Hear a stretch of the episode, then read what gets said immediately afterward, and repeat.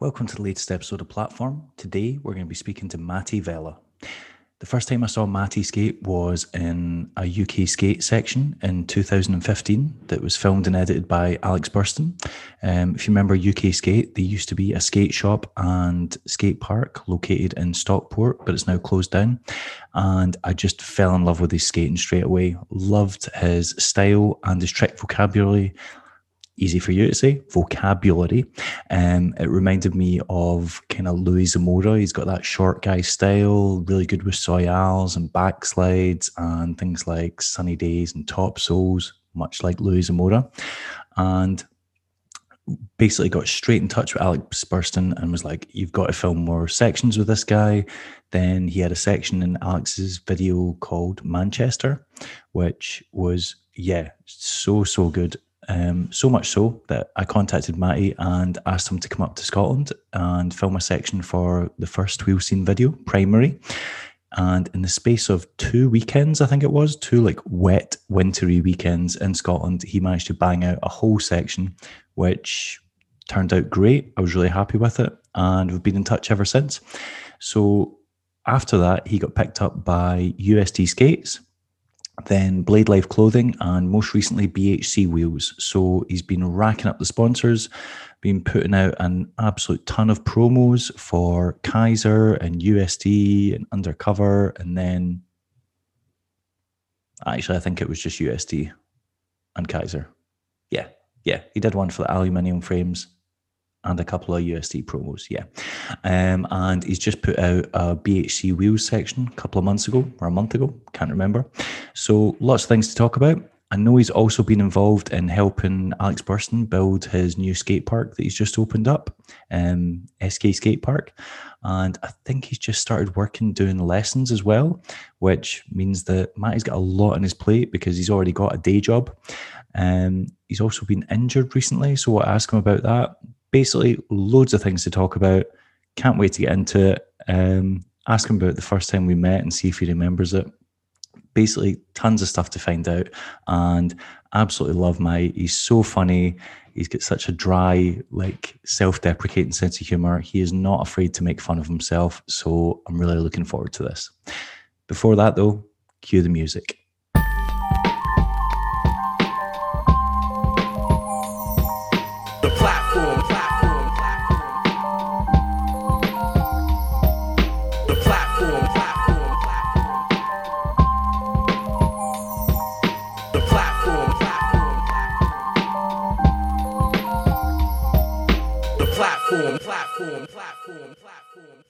Hey, our, hey our, our, our, muzzle pain for that free advertising. Shall we just go like this for the rest of the for the for the video? Just, have, have, just have, have you get sellotape? We'll need, we'll need to cover it up. Get some get some masking tape. Don't don't be giving Sam Curry free adverts.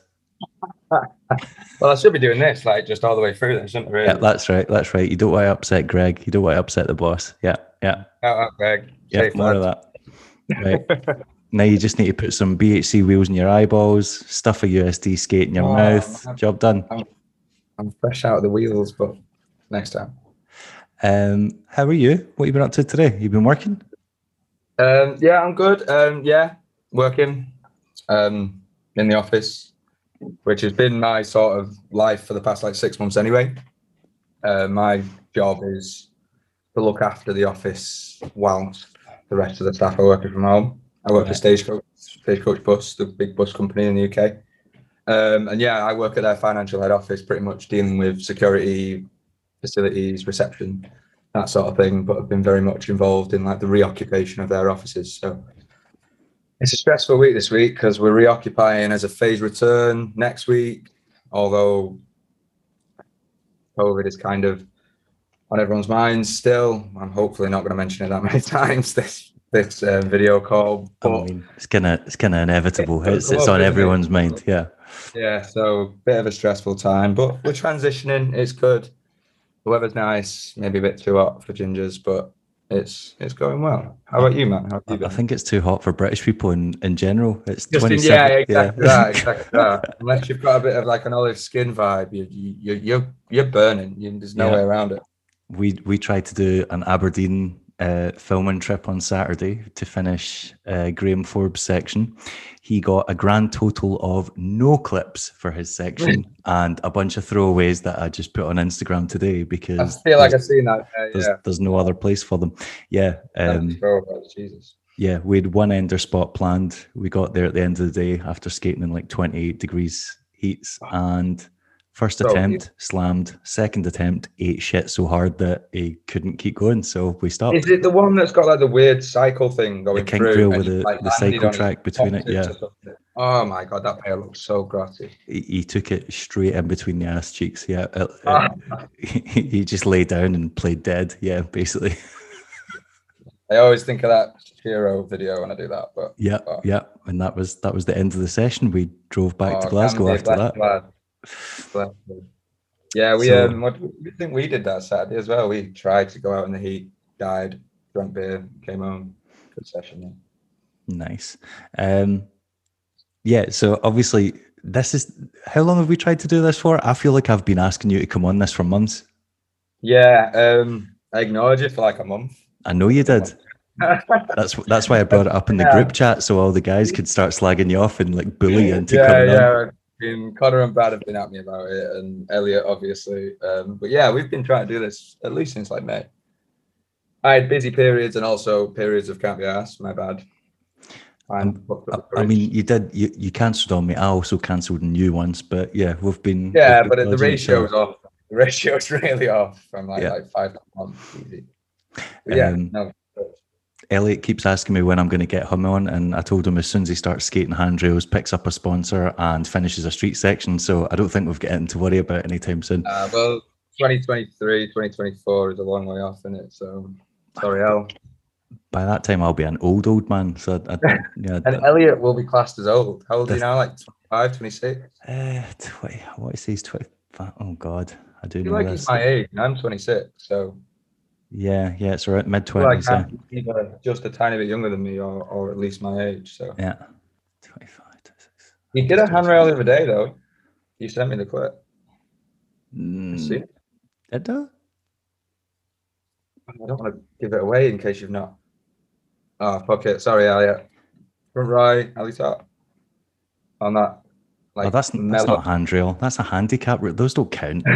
Oh, there's a difference. If it's Right. not going downstairs, it doesn't. It doesn't. That's, that's, that's not. That's not a handrail.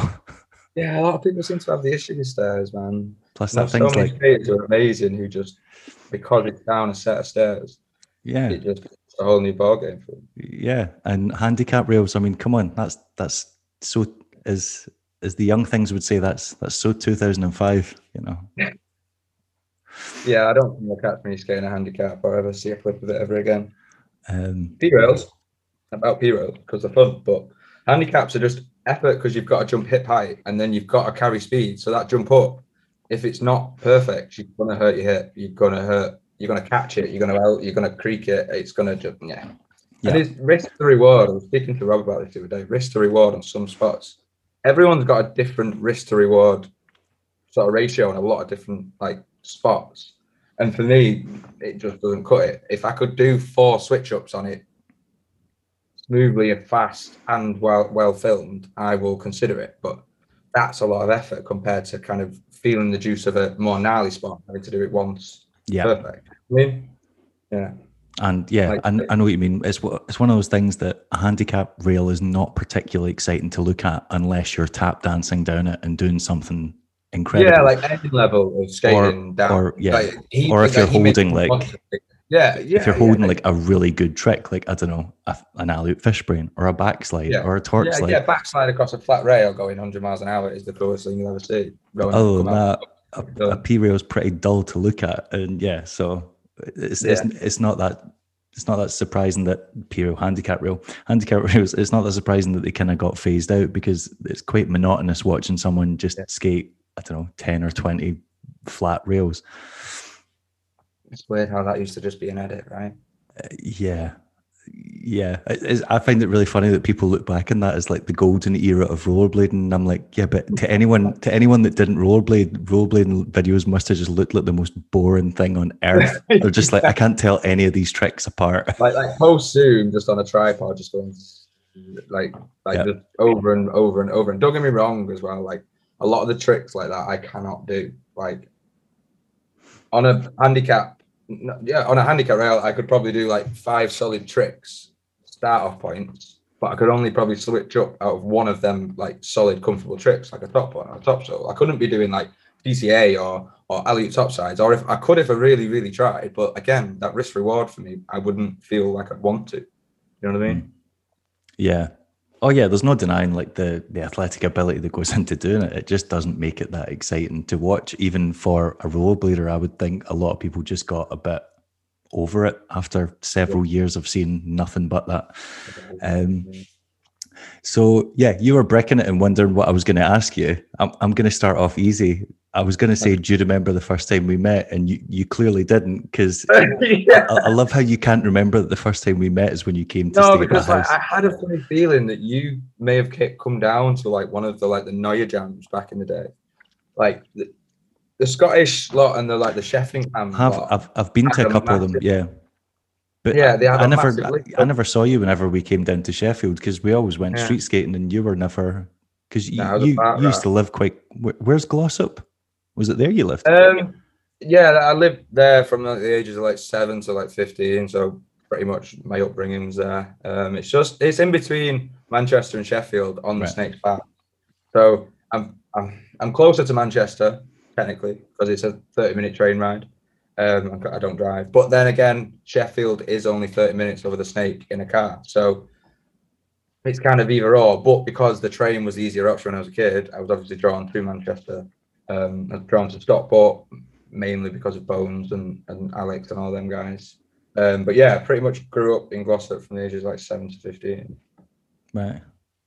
Yeah, because the first I was, I had to go and look on the website to see the first thing I'd saw of you, and it was 2015. It was the UK skate section that uh, Alex filmed of you, and it was like all street because I remember as soon as it came out, I like messaged Alex and I was like, right, you need to get more sections with him. If you get a section with him, like I'll pay for it. Da, da, da, da.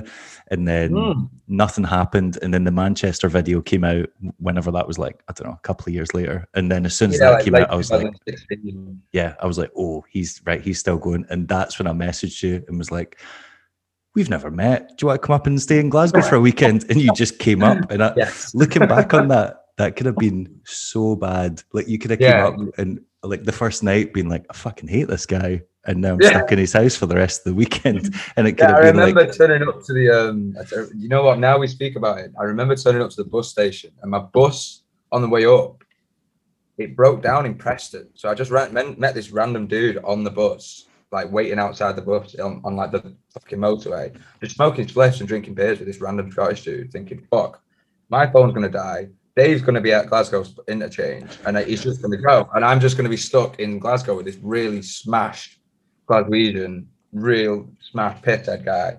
But luckily, we got back on the road. You and Elliot picked me up. And then, yeah, we went back to yours and then we skated for like two days. And then I came back up again to finish that section, right? Was that yeah. primary? Did we, um, did we, yeah, that's for, that was for primary. Yeah. That night we went, yeah, we dropped. We dropped the bags off and just went straight to the pub, and then that was yeah, that was how the weekend went.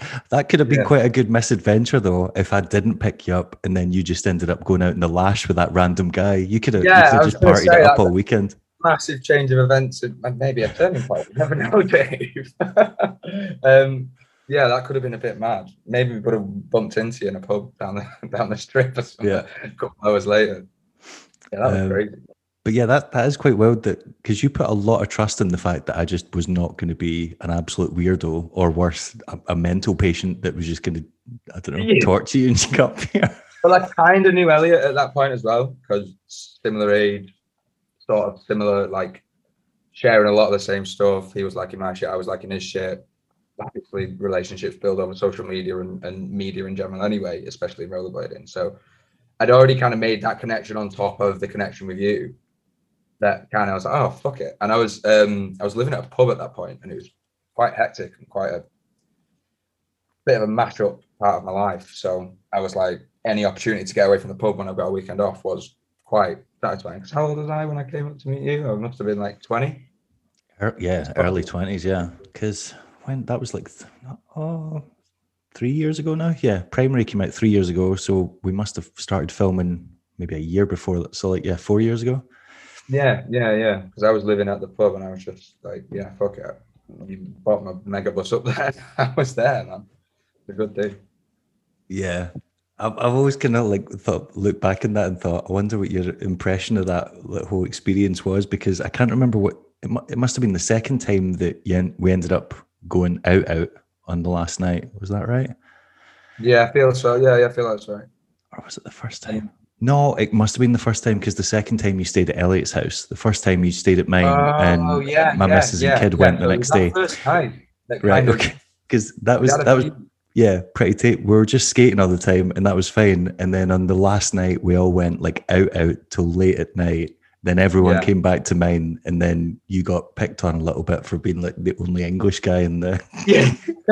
I just got the brunt of every pissed up Scottish bloke in the room, which was Yeah. kind of like the standard anyway. But just in real life with a six beers down each of you. And it was kind of like, okay, this is raw. Cheers, guys. I just I just remember like a lot of people basically like shouting in your ear, trying to tell you stories, and you kept looking at me, being like, "You're fine. I can understand you. you. I don't understand anything they're There's this saying." guy, Russ, for example. That was the first time I met Russ and Russell Deneen, and yeah, he scared me a little bit. To be fair, just being so fucking raw. And the, I think it was a day after he came and skated with us, and he fucking dislocated his shoulder, and he and he and he was screaming on the, that ledge spot outside the river.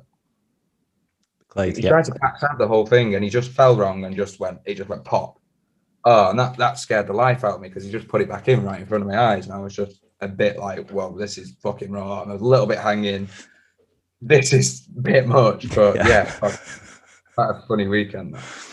Um, yeah, yeah, he's dislocated his shoulder so many times. I think that's just become common practice. There's there's a few Mhm. people like that that can just pop it back in on their own, and it, it grosses me out as well because you think that's that that shouldn't just wrong. become a, a, a natural thing to do. Yeah. Um, Yeah, like people say that the muscles around it don't hold it in anymore. Like I can't get my head around how that doesn't just slot back into a socket that's got grip. You know what I'm saying? Like it, they say that oh, the back of your shoulder blade muscles actually hold the front of your shoulder in. So if you lose the the actual connecting tendons when you dislocate your shoulder and that tendon doesn't or that whatever that is doesn't recover, you're just gonna have a shoulder that just goes every every time. well, you that, that's what they do. Russell Russell had to have surgery on both shoulders, and I know There Stephen. Johnson's got the same thing going on right now, and he's trying to get every time it dislocates, he's going to A and E so that it gets logged, so that he gets more of a chance of getting surgery.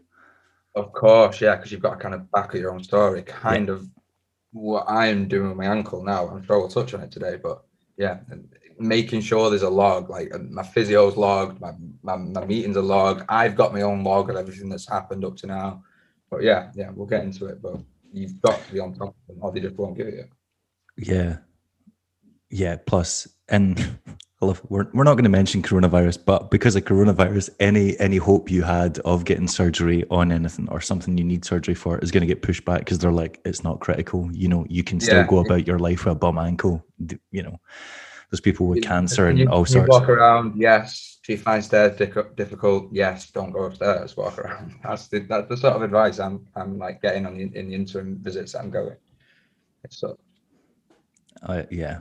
Least you don't live in London that just seems to absolutely hate any any like people with any form of disability because just everything is state like I've never met a more like disability like anti-friendly city in my life. Like the amount Yeah, of times I was on yeah, the yeah. train or on the underground. anywhere, Yeah, if you you, if you're limping around, you Yeah, you're fucked. stuck. Yeah, there's loads of places the escalators don't work or they don't have elevators. You're just expected to go up like 20 flights of stairs. Yeah, what if you're in a it. wheelchair? Like, You're yeah. fucked. Yeah. Yeah, you ask someone for help, no one's gonna help you down there, are they? Um, and yeah, and yeah, strangers in London aren't aren't the friendliest. So it's not like people are going to be like, "Oh yeah, I'll do you, I'll do you a solid, mate." No, Yeah. that's not going to Oh, happen. Yeah. Um, if you're in Glasgow, you'd be all right. Some drunk guy would just end up dragging you up the stairs and Yeah, probably yeah, hurting you you- more. might- yeah, yeah, you might fall down. At least you fall it. yeah, he might end up injuring himself in the process. Yeah, there is that. Um, how long? How long after? So when you came up, you were skating Valos. I remember that, and then you were on those for a while. When did you get on USD? Oh, like years. I yeah, it feels like quite a couple of years after. So Because you've been on them for a while now. You've been on them for at least a couple of years yeah. now. So the beginning, like the, the end of 2019, is when I had the conversation with Sam and Right. And it was following a the the replacement of Ram Jam at, at Rampworks. Um, I can't remember what they called it. The Gathering. Yeah. Um, and there was it. It was set out that it was like round, and then the final was in a different room. So you all did your com- um, competitive heats, and then a bunch of us, or like five, six, seven of us, were picked for like the last room, which was the unveiling of this like rail railed area, loads of boxes, the rainbow rail, stuff like that. Scott riddle, that, yeah. riddles and that yeah. Um, and I, um, it was me, Joe Harvey, and Tony Hogan, and maybe a few more in the final. I can't remember, but Tony came third, I came second, and Joe, Joey Harvey took the win. Joey Was this, Harvey the, got was this the one that Tony Hogan was trying to do? Like he was trying to do a bio or a misty or something off the yeah, end of a like rail. soul or soul bio out of that Yeah. that, that, that Yeah. massive rail and he just Yeah. kept on landing like full side and that floor is not soft it's just poured concrete As, as opposed to all those, as opposed to all those soft floors. Yeah. yeah well there you go yeah yeah wood would have been easier but i'm telling you he, he was slamming against that floor but yeah i got um for second prize i got a set of aeons 72 millimeter but they were a size smaller so i contacted the guy who ran gathering dave Bell. i think it was dave bell Yeah. Shot missing out. No, yeah, Dave Bell. Um, and he said, just get in contact with USD, Sam's their UK rep. Um, and I just dropped him a line, um, and he was like, actually, I want to call you. I want to actually have a talk with you. I was like, oh shit, he's just going to be able to send new ones out or whatever, or I can part exchange and whatever. Um, and then he rang me on like the, the Saturday after and just was like, oh yeah, um, I've kind of been appointed like sort of UK manager as well as the distribution manager for USD. So I want yourself, um, it was me, Matt Ford, and a young lad from London called Keenan McGrath. He wanted us to kind of like put together an intro edit and and yeah, we were on like the AM slash flow team, which I don't really know what to call it. I think it is the AM, AM team. I may have to UK a team. I mean, like the UK doesn't Yeah, have UK anyone else on Am, except for Sam, do they? What's that? There's no one else on. Like, there's no like UK Pro anyway. So you're basically just like Sam's. Sam's the only, isn't he? Sam Beyond, but yeah, we have the USD, USD UK team because there isn't a pro team because Yeah. the likes of Nick is Barcelona based. We've got Sam, who's obviously he can hold for anyway. like, let's be honest.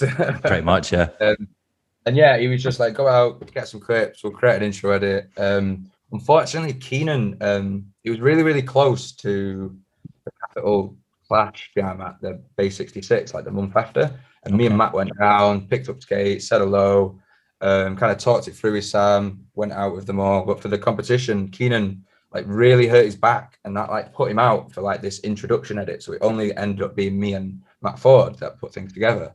Um, Matt edited edited it. Um, I went out with Sammy Optic. Shout out Sammy. Got some clips for it, and yeah, we we put out that intro edit. Um, unfortunately, without Keenan, he was still on the team at that point. I don't know the the situation it, of what that is now. I don't think he skates anymore. But yeah, that was November 2019. I got approached, and then we got announced in this early spring, which was like, oh yeah, like March, April time. Uh, that's yeah, that was I know 2018, March 2019, because I've been on it now like for like two two and a half years Yeah. and kind of not really done much in the last year. I was well, actually, I totally butchered the intro to this because I was like, "Oh, he's done these promos for such and such and such and such."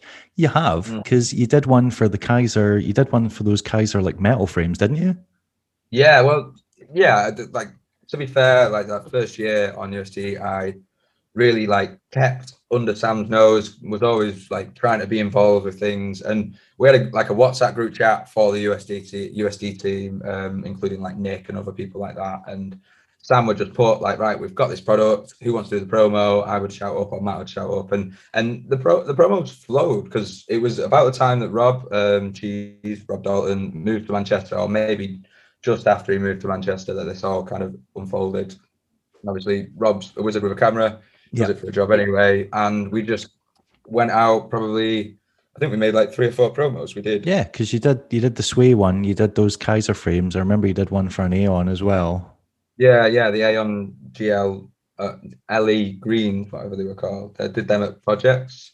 Um, and then yeah, I did the um the, the Sway one, Chris Farmer Yeah, one as well. yeah. cracked up a few, and hopefully with a bit more training on my ankle, I'll be picking up another few in the future. But yeah, like it didn't. That, that is quite a lot. Like in the space of two years, putting out what like four promos. That is like, I would imagine a company wouldn't be too upset with that. yeah. Um, and then to be fair, I did that in like the first like 12 months because anything after September 2020 for me has kind of been I'll skate when I can. And it wasn't at the forefront of my mind because that was when I had my injury. So like after that, I was like on and off for so much time. And then I tried to have a big stint off and I kind of came back and back and forth. Um, so yeah, that was all before September 2020. So yeah, it was really juiced to put them out and and and work on something that wasn't just our standard our standard standard filming of fisheye long angle. It was all quite high tech. Yeah. Rob, we were doing things a hundred times to make sure it was completely perfect. So that first Kizer Velament, they called it, was was a huge success, and then we kind of rolled from there, which was which was sick. And you've put out tons of social media stuff, and then you and Connor came up. When was that? No, it wasn't last year, it was the year before, and you put a joint park section as well. So on top of all the promos, you have had a lot of stuff out. Yeah, like done done quite a few bits with Blade Life. Um, we obviously had Foam Zone, which was such a laugh and just just, just mad, which was real fun to film. Um, and then yeah, like the constant constant Instagram content was I was enjoying doing it for a long time, and I've recently found it hard to put things on because of that injury and mindset of just going, oh, but it's just throwaway, it's just this, it's just that. But yeah, really happy with what I've managed to get out and just seeing clips here and there, like like having a clip in Alex's vanilla piece, that was so sick of Johnny to do. I remember that on that the steps. Yeah. That was just mad. Like I didn't expect it. I just kind of thought, oh, he'll send that on Instagram somewhere. And it was actually in the piece that people bought and paid for. And because it was all about like that session vibe that evening, it was just yeah, it was dope. It was really, really good to see. And then just just having your clips being used on Instagram is kind of cool when you don't post your own and it's kind of like under a lot of stuff with Blade Life, a lot of stuff with the Manchester crew. Um, when we did the zine, that was fucking full on as well through lockdown as well, which shout out over Peters, he absolutely smashed it completely. That's what I mean. Yeah, there was the there was the Manchester book as well, and then there's load there was loads of like hidden footage that came when you bought the book as well. That you got all these uh, mm-hmm. links or VR codes or whatever they were. Yeah, yeah, like a QR code on every photo. QR code. That's it, not VR code.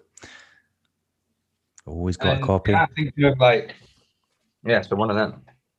We are thinking of um dropping them clips in like a section, but to be fair, the ones that I had were were already being saved for the BHC section. Um, right. And I know a lot of other people, like Elliot, a lot of Elliot stuff were being saved for his promo wheel that we were filming for.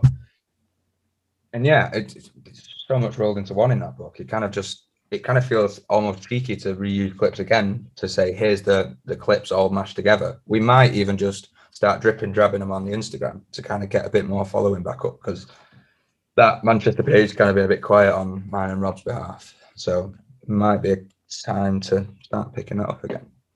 Uh, you said you get injured, and did you say September last year? Yeah. How long what, is what, hap- what happened there? I've just I just remember you. I like I just know you've been moaning about your ankle for months. I can't actually place when and well, where and when what? it started. If I don't get any vindication, but I go for a um, well, I had I get my MRI results on the fifth of August, so that is surgery or go away, you're fine. Right. Um, but yeah, sorry, I'll start from the beginning. So um, I had Connor, Brad, Connor Pierce, Brad O'Donovan, and George Wilson stay at mine on the Friday because there was a big session on in Manchester in the evening. Um, they stayed at mine. We woke up, we had breakfast, and we were going to go back into Manchester because it was a glorious day. A couple of lads from Preston, like um, Lewis Bryant, a couple of lads from um, Yorkshire Ways, so like Greg, Blade Life, all that. Um, Kate was coming over to meet in Manchester. Um, there's a kink rail, a triple kink, really, really grotty, horrible thing near my house. So I was like, oh, let's hit that before we go in because I'm like a couple of miles outside the centre of Manchester. So it was better to hit it in the morning, even though it was like an ender spot um, or like an ender trick. It was better to try it in the morning and then go into town instead of going into town, warming up, and then trekking 10 mile back out of town. We just weren't going to hit it if we didn't hit it first. So we went over to it. Um, it was, yeah, like, like I say, Connor got the camera out and it was just this triple kink, really, really short kinks. And the idea for me was to get through the first two kinks and then jump the second kink because the kinks are about a foot long so they weren't that far to, to leap through. They were Yeah. awkward to get through, but That's like yeah. like with the momentum of the two, I'd have been able to just plonk onto that last bit. I was trying to envision Neil Nils Jansson's just doing everything he does and just going control, control, control, jump down. And unfortunately, that end bar had like erode corrosion at the bottom, like erode, like the metal had completely eroded underneath. So you could probably you could have probably smashed through it if you really wanted to. yeah. So there was no way I was actually getting through that last kink, even if I didn't jump, because I'd, it had just smashed. Um, got to that last kink, was quite confident on trying to go like jump over it or go through it, whichever was going to come easy at that point. And my ankle just flexed in, and I just fell over and out. I'll send you the footage because I've never used it, and you can kind of use it if if you want. But it, the classical the classic like ankle injury is called an inversion where you go over on your ankle on the outside like Yeah. it rolls. My foot did the opposite and it kind of ricocheted off the floor so hard that it popped it the other way. That's called an eversion. And i got up i had a bit of a dead leg i was like ah fuck that really hurt i'm going to do it again. I tried to put weight on that ankle and i was just like oh shit no that's that's not good. What the fuck do i do so I sat down for a minute thinking, oh yeah, I'll give it another go. And 10 minutes later, I was just not feeling it. It was hurting really bad. And I could just feel it throbbing. There was no swelling, there was no bruising, there was no like no, it didn't look like there was anything wrong with it. So we just kind of went on with our day. Um, and I was just like, oh well, I'm just, just going to take it easy today. I'll film, I'll skate around. But we probably spent like six to eight hours on the skates that day. And by the end of it, I couldn't walk. So kind of um, got dropped off by Connor, tried not to skate for like four to six weeks, which took us to like November time, tried to get back onto it, went out, tweaked my ankle again, and then I was on and off for like four months of skating every every two weeks. I go out on a Saturday and think, right, this is the week, this is going to be fine. And it just fucking wasn't. It was just like, oh fuck, it just hurt straight away. It was just certain movements, like forward and to the left, is just I just can't do forward and to the right was like, oh, well, there's nothing wrong with that, so it must be on that side, etc., etc. So What what foot was on? kind of- my left, like my prominent So foot, your like soul foot, yeah. so for like every trick I do, apart from two top trial, but then I still use it as a backside foot. Do you know? Do you know what I mean? Like, Yeah, I yeah. Well, yeah, because most people most people when they do true top souls put most of their weight on the backside foot. So yeah. Exactly. So that I used it for that. Even though that I, I top side out the other way, I, that's just a weird thing that I do. I, I don't have any balance on that backslide. Even though it might look like I do, I just kind of sit down and it works. But yeah, so like that took me to like after Christmas in 2020. Uh, no, yeah. Wait, no, yeah, that after Christmas in 2021, and I went to get some X-rays to make sure it was okay. The X-rays came back clear, no breakages in my leg or my bone or, or any part of the bone. So I started physio. Felt stronger for six weeks, which took me into like April, um, March, February, March time, and then I, it's just deteriorated. I just don't have the strength on it. And being really, really honest with you, Dave, I've not exactly looked after it properly. That's my bad. But I'm also being told from physio appointments and stuff like that that I just need to get over it pretty much. So it's kind of hard to kind of balance the whole, oh, I'm looking after it myself, and then I'm being told nothing's wrong with it. It was just, it's a bit of a downer in all honesty. Um, so I kind of just gave up with it. And then about two, three months ago, I was like, actually, no. I actually messaged Sam, USD, um, Sam Croft, and I was just like, look, man, I, I can't do anything at the moment. I'm I told you, I told him about the incident when I did it, and he was like, "Oh yeah, man, just have the winter off. We'll, we'll pick it back up in the spring." And I kind of just went back to him and "Look, I've been on the road to recovery or recovery as long as I can be on it now, and it's not going anywhere. So it's going to start getting serious now. So I'm just going to take a step back in regards to promotional stuff, videos, shit like that. But then the USD EU um, edit came around, and I was just so juiced to get some. It. So I went out again, again putting myself back stupidly. And then after that filming session, I just was like, right, okay, I'm done until I get my MRI results. And I started physio, and I'm just waiting on my my MRI results now. So But you've still been you've still been getting clips because you obviously got film finished the BHC intro section, and that only came out what two months ago, three months ago, and yeah, so a lot of that footage that had, was that had from- newer footage in it as well, though. Yeah, yeah. Some of the footage, I just grit and bear it some days. So like, I wake up in the morning and if I've not got the ache or I've not got the pain, and I just stand up out of bed and I can get out of bed without the pain, I kind of just have a mindset of, oh, right, okay, take advantage of this, take advantage of every second that your ankle's not giving you tip, stupidly, that is obviously probably putting me back Yeah. further back back in regards to recovery. But the days that you feel like you can skate and everyone else is skating and it's sunny and you've got your cameras out and and you feel like the vibe of the day, you, I, I just don't want to go. Oh, sorry, I can't today. I'm just going to chill because of my ankle. I, it's that internal battle of sometimes just going, fuck it, I'm, I'm just going to skate it and see how it is. And I've recently been tra- um, doing physio and it's been feeling a lot better. Like I say, I'm still waiting for MRI results, but I've been like two two weeks ago. I did the best trick I've ever done. Like, well, maybe not the best trick I've ever done, but one of the tricks that I've thought about for so long, and just it just worked in my head one morning. I woke up, no pain. We went, we, we met quite early in town, and I was just like, right, I want to do this now, or just get on with the day. If I don't do it in 20 minutes, we'll just move on and I just will film for the rest of the day or I'll just get little bits and look after my ankle. Right. It worked. I got the clip, fisheye and long, and it felt amazing. And then towards the end of the day, it was fucked again. So I am, it swings and roundabouts, man. I just can't put like an, a definitive answer to how's your ankle because some days it's good, some days it's bad. Yeah. And that's the annoying thing because people will be like, man, you just did that trick. Like, it's fine, shut up. And I'm like, no, no, you don't know. Like, Plus, those. yeah, yeah. But at least you're saying you're going to potentially get a decision next month with the the MRI results. yeah, August the 5th. So Okay. my worry is that I'm just going to go into the hospital and he's going to go, yeah, as suspected. They think it, well, one physician thinks it's um, early onset arthritis and the injuries provoked it. And right over my head, I kind of just dismissed it straight away. And then another physician is saying that there is a ligament that holds your tib and your fib into your ankle. It keeps it locked like this. And it's like a band that goes across your ankle and it's just a tendon and he thinks that I snapped so that my tib and my fib now sit. Oh, sorry, that way. My tib and my fib, tib and fib now just sit on top of my ankle bone. The surgery would be to reconnect that with some sort of elastic band that would hold it together without the need to put anything metal in there, so I wouldn't lose any mobility. So the problem is that I'm receiving so much mixed information. I'm going to one guy, he's going, "Oh, you've you've, you've just torn a bit of ligament, you'll be fine." Another guy's going, "It's early on arthritis," and the other guy's going, "Shit, we need to get you into an MRI today. We need to get you there as soon as possible because I think you've snapped this band, and it can cause like issues down the line with like your hip stability and stuff like that." So. Yeah.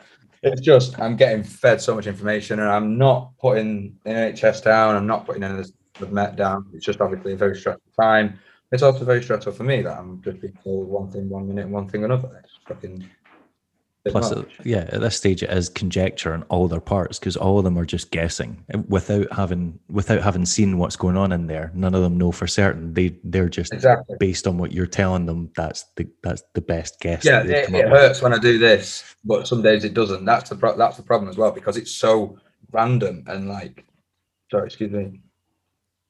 The days when it hurts are really, really bad. Like I just won't do stairs on the days that it hurts, and then the days that it's good, I'm thinking about a trick that's I've been manifesting in so long. And, and like I said last week, I did one that I've been thinking about for years and years. Well, not years and years and years. The spot's only been there about six months, but ever since that spot got put in, got put in the Manchester group chat, this big horrible kink rail next to this dirty, horrible like downslope next to it, which is just horrible cobbles. If you're not staying flat, you're not getting down it.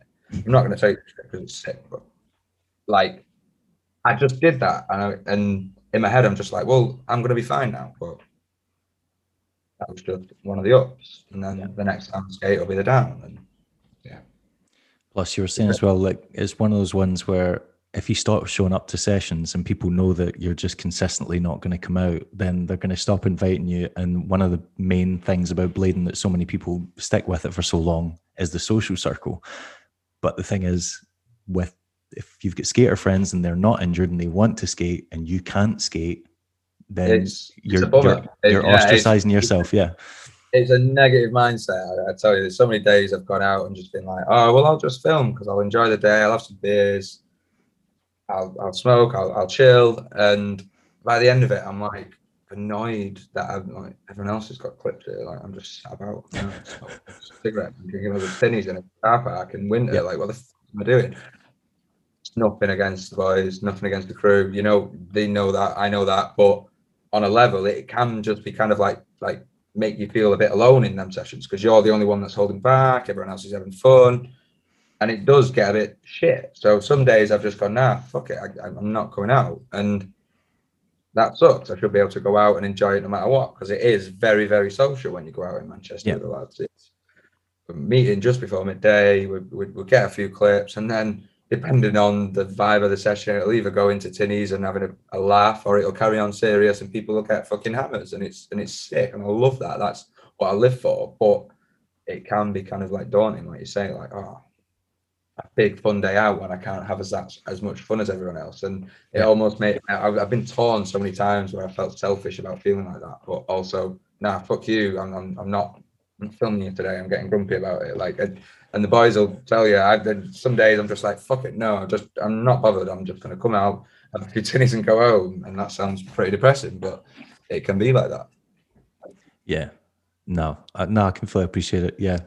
Before one of the Barcelona trips where we went with all the Sheffield guys, both me and Riddles got injured about maybe two months max before we were due to go. We'd already paid for like the flights and accommodation. So we went anyway. And by day two, I was just desperate to come home. I was miserable. I was like, this is, Yeah, I'm just traveling around, seeing all Yeah, these spots that I can't it- skate. Yeah, yeah, just fucking absolutely watching other people have what you want, and that's Yeah. hard as much as you try and be happy for others. we do, don't we? Do we do? But it's difficult. or yeah, or even worse was like you'd get to a spot and people were like, "Oh no, yeah, oh no," and they just wouldn't like step up and try it, and you're like, "Oh my god, oh my, I'd do anything to be in your position right now. Just fucking Just do the it." ability to just be like, right, I could do even something like quite standard down this, and that feeling of just landing something, and feeling solid, and just being able to be a part of it and be appreciated on a selfish level. Yeah, you're like, just just royale it for the love of God, just royale it. Can some do it. Like, someone, and, but please. The thing is, I turn down so many opportunities to just do a royale nowadays. I feel like I'm, I'm almost becoming a snob with it, which is good in the sense of the stacking of the footage might be less clipped, but I know it's good quality. But that, and I now understand that the odd royale, oh, is so so good. Even if it's down a short, shitty handrail. We went to a rail that Kaleo put on his story the other day, and Kaleo did like a, a soul grind with his mask on. Have you seen that clip? I don't, mm, I don't think so. It's so fucked. Like he, Lee, he's got his like mascot is like this white dog. Right. oh Um, yeah, yeah, I know that. Yeah. And he has a mask that that he wears that, like that, just to take photos in and stuff like that. But he wanted to do a trick in it, and he's got eye cuts out but they're really, really, really small eye eye cuts, and he does this soul and he does a soul down it with this mask on. He's absolutely pissed. I think I've got the clip. I'll send you that as well. It's so good. Yikes. Um, okay. But I just did a royale down it, and because I was in a good mindset that day, I was like, oh, I've not done one of them in so long, and it just feels so good to just even just do that. Like it's nothing compared to what I know I'm capable of on a good day, but just to be able to do it is just the dream, isn't it? Yeah. Um, going slightly back, I was really surprised when you got on USD because obviously I didn't realize you had any like contact. No, just because I didn't shut up. I didn't Uh, realize you had any contact with Sam, and obviously I knew when Sam took over. I was thinking if you were going to get sponsored by anyone, you would have get sponsored by Razors because logically it makes the most sense because you're really good mates with Alex Burston. He's obviously been Yeah. like promoting you over the years, like filming sections of you, try to get your name out there. But, How yeah. how did that never come up in conversation between you and Al, I don't know. or, Um, di- or did it it come up in conversation and you just didn't I want think- to try the skates? I think it did, and I tried his skates, like the, the Burston pro model, and I got a few clips in them uh, in the MCR video, and I, and I and I was getting on with them, but I was skating the smaller size shell, and I have this problem with so many skates where I'm like at the edge of the sm- at the edge of the the same, small yeah. or the the big one feels like a fucking yacht, and there's just no point in me even trying it. So the seven eight razors burn them, but like that six, that size six, I was like, oh, this feels good. But after a while, my feet would just deteriorate in them. So I'd do like a two hour session and they just weren't feeling right. So Yeah. like, even though the conversation had sort of like Alex is uh, is just so supportive, man. It's unreal. But like as the conversations kind of like evolved, he was like, "Well, if you like them, let's let's let's have the chat. Let's let's put you in contact, etc., etc." But I kind of I kind of had already made the decision that that wasn't what I wanted because I didn't want to rep a, um, a sponsorship or a company that I didn't enjoy riding the skates. Okay. So it kind of just was mentioned a few times, like, oh, you you you'd kill it on the Razors team, blah blah blah, or, or yeah, why didn't why didn't you try it? And me going, yeah, that'd be a cool idea. And then like a week later, I'd be back on my Valo. So it was kind of like, and we'd have the laugh of like, oh, well, that's not going to happen, is it? Then it's like, no, it, it's not. It's like I'm sure if the skate worked for me, I'd have pushed it more. I don't even think Alex would have had to mention it. I think I would have just been like, right, I, am ready. Uh, this is what I want. This is what because that's as much as it sounds cringe and, and silly. It's it's it's the childhood dream to ride for a parent for a company that you've looked up to for years anyway. So it would have been match made in heaven for me, but unfortunately the boot didn't work. So and that was when I made the shift from Valo to USD because I was skating USD for a couple of years before Sam approached me, and that was one of his points. Like I know you like the Aeon, you, you look good in the Aeon. No, let's let's give it a go. And that was it was more natural. I was already riding the skate. I was already enjoying the skate. I was already after the more more of the Aeons on the UK Blade Trade. So it was kind of like it just worked, uh, even though the Razors one didn't. Which, in hindsight, I'm happy for happy with. But yeah, it could have been a lot different if the Razor skates were proper.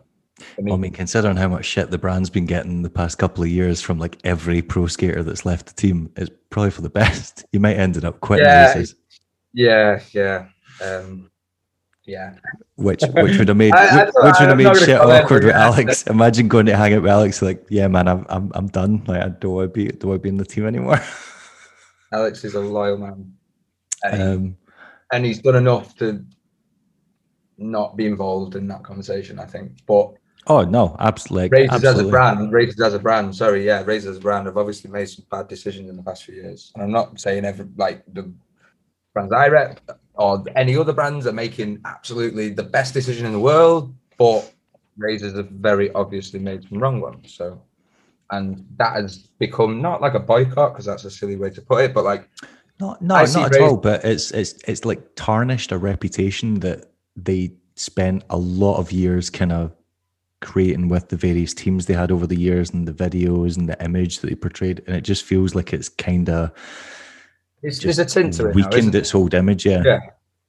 And I'm I'm not one to listen to, but I see razors as two separate things now. I see the the core lot of razor skaters, Alex, Connor coming up, most of them who skate cults, in all honesty, and then I see the rest of it, and it's just like, nah SL skating. No offense to anyone who skates SL. Um, no, no. Yeah, just has a certain style, and, and but the Cults have that sort of like raw sort of ghetto feel to them. I enjoyed the Cults when I skated the Cults. I could fit, I couldn't fit in the um the six, but because the seven eight was thinner and felt lighter, it worked. But obviously, conversations were never had. But yeah, I, I can I see razors as a split thing now. I see the ones that represent them in the, in the sort of skating that I don't like, and then I see them represented in the sort of skating that I do like. Cody, who's on the Razors cult team. I, I was about to say, I, I love how you're naming cults because you're basically just talking about Cody and previously Ryan Park. Yeah, Ryan Park. Connor, yeah. Yeah, favorite skater in the world when Ryan skates cults. Now he skates USD and he looks just as good, but I don't know. Something just happened. Something just happened with that cult backslide that works for a lot of people. Bauer for a long time. Yeah. Even though he's skating SLs, James Bauer looked, am- looked amazing in the coats. Yeah. Yeah, yeah, but he's obviously had issues with razors as well. Like he didn't feel included, etc., etc. It's just there's that long li- long list now over the last few years of people getting fucked over. Like, what the hell? Derek Henderson's getting a second pro boot, and someone told me he's not getting paid again. Is that right? Oh, or is that oh, bullshit? I don't know if that's true. I know that I know that he got royalties for the first skate. He did. Hmm, um, maybe, Greg maybe Greg, Greg Preston confirmed it when um, he came on platform, but Greg never get paid for doing the promo.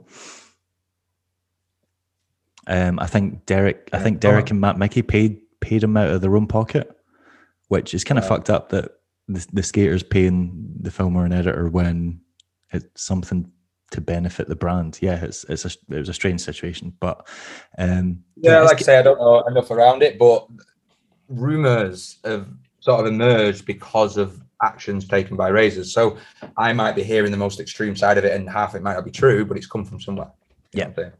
Yeah. There's always a wrong before the wrong is exposed. There's something probably completely blown out of proportion, but it starts somewhere. Yeah, true. Plus, even just on that level, the fact that Derek's had two skates in the space of 24 months, and yet there's guys on that team that have been absolutely killing it for years and seem Well, to just be yeah. kind of getting neglected. Whereas Alex's second, like that's been overdue for like five years. Is wild. Obviously, He's, uh, he's, he's, he's come away as like Yeah. being that active pro skater, and he's and he's taken on the skate park, and he's and he's taken on this role of kind of like I don't know. He's still an influential person in rollerblading because people fucking love him, rightly so. But he's not that main go-to. Oh, have you seen his new section? You've seen this, you've seen that. We're working on bits at the minute, which is really, really exciting. But that's for the future. At this minute in time, he is obviously concentrating on other aspects of his life. And but two years ago, when he was in Malaga and shit like that, before Alice was born, he was off of the off oh, of the pile. And oh yeah, there was there was a period well before he got hurt and with his sciatica and all that stuff. Like before that, he was just on fire and like skating amazing in comps, putting out section after section. And it Yeah. seemed like there wasn't even a mention of a possibility of him getting a second pro skate, which is kind of wild because at, there was a several year period where he was like, there weren't many people in the team being that productive. Yeah. Quinny as well. That first one should have come way sooner. So then there was time for a second one before he parted ways, like in my personal opinion. And then yeah, and just people like John From, like I like John.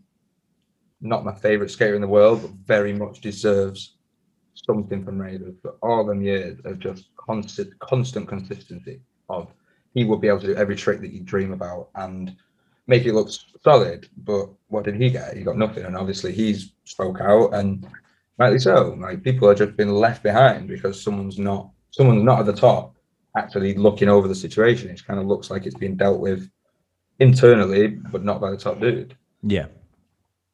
Um, Right. I yeah. feel like I've slagged razors offload. Sorry.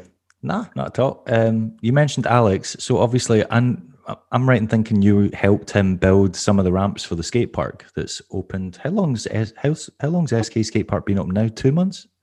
Um, yeah, like early May, so like just coming on to three months, Okay, three months, right? and and they're doing like they're doing well. It's obviously summer, no skate parks, doing amazing, but doing well. Yeah, it was a it was a funny turnaround. So this has been Alex's sort of dream for a while, I believe. Um, yeah, because he him tell you the was he was properly. like he was campaigning for yeah for Stockport to have another indoor park pretty much Mm.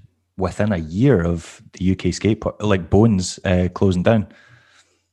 It put it, it got pushed. Um, a lot, a bit of efforts were pushed on the Alexandra Skate Park, which is the local outdoor concrete plaza that Owen helped sort of um, bring to the light and was charitable about, and, and it and it was brought in and, and created. It was lovely, and we've had a few jams there. It's been great, and I, I bet that. Well, I don't think that was Alex's influence. I think Alex wanted to do this a long time, but that one had to pass before he had to start because we'd obviously just had a concrete park put in one of the really really neighbor close neighboring towns of Stockport.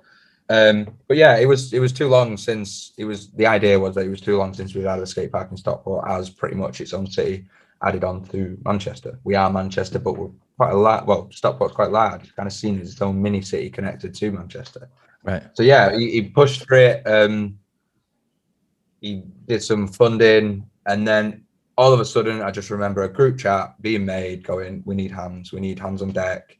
And yeah, and fucking course, did 50 hours in that place. It was it was a laugh how we did it. It was fun. It was stressful. It was kind of Yeah, because it, it felt like it felt like yeah, it was very kind of last minute. Like, oh, this is opening like Yeah. now, and there was no there was no like photos of like building progress or plans, or it was just oh, it's No. it's, it's opening, and we're like, whoa, we're ready. Yeah, yeah, that's what it was. And the problem, the thing, I think that was because that they were looking for a unit for so long. Like no one would rent it out to them for health and safety reasons. I bet, but they just couldn't find a unit that worked. And then this unit that they just got it got dropped at the feet, I think, or they just kind of stumbled, stumbled across across it. And think he just took advantage. He went, "Hey, let's do it. Two feet in."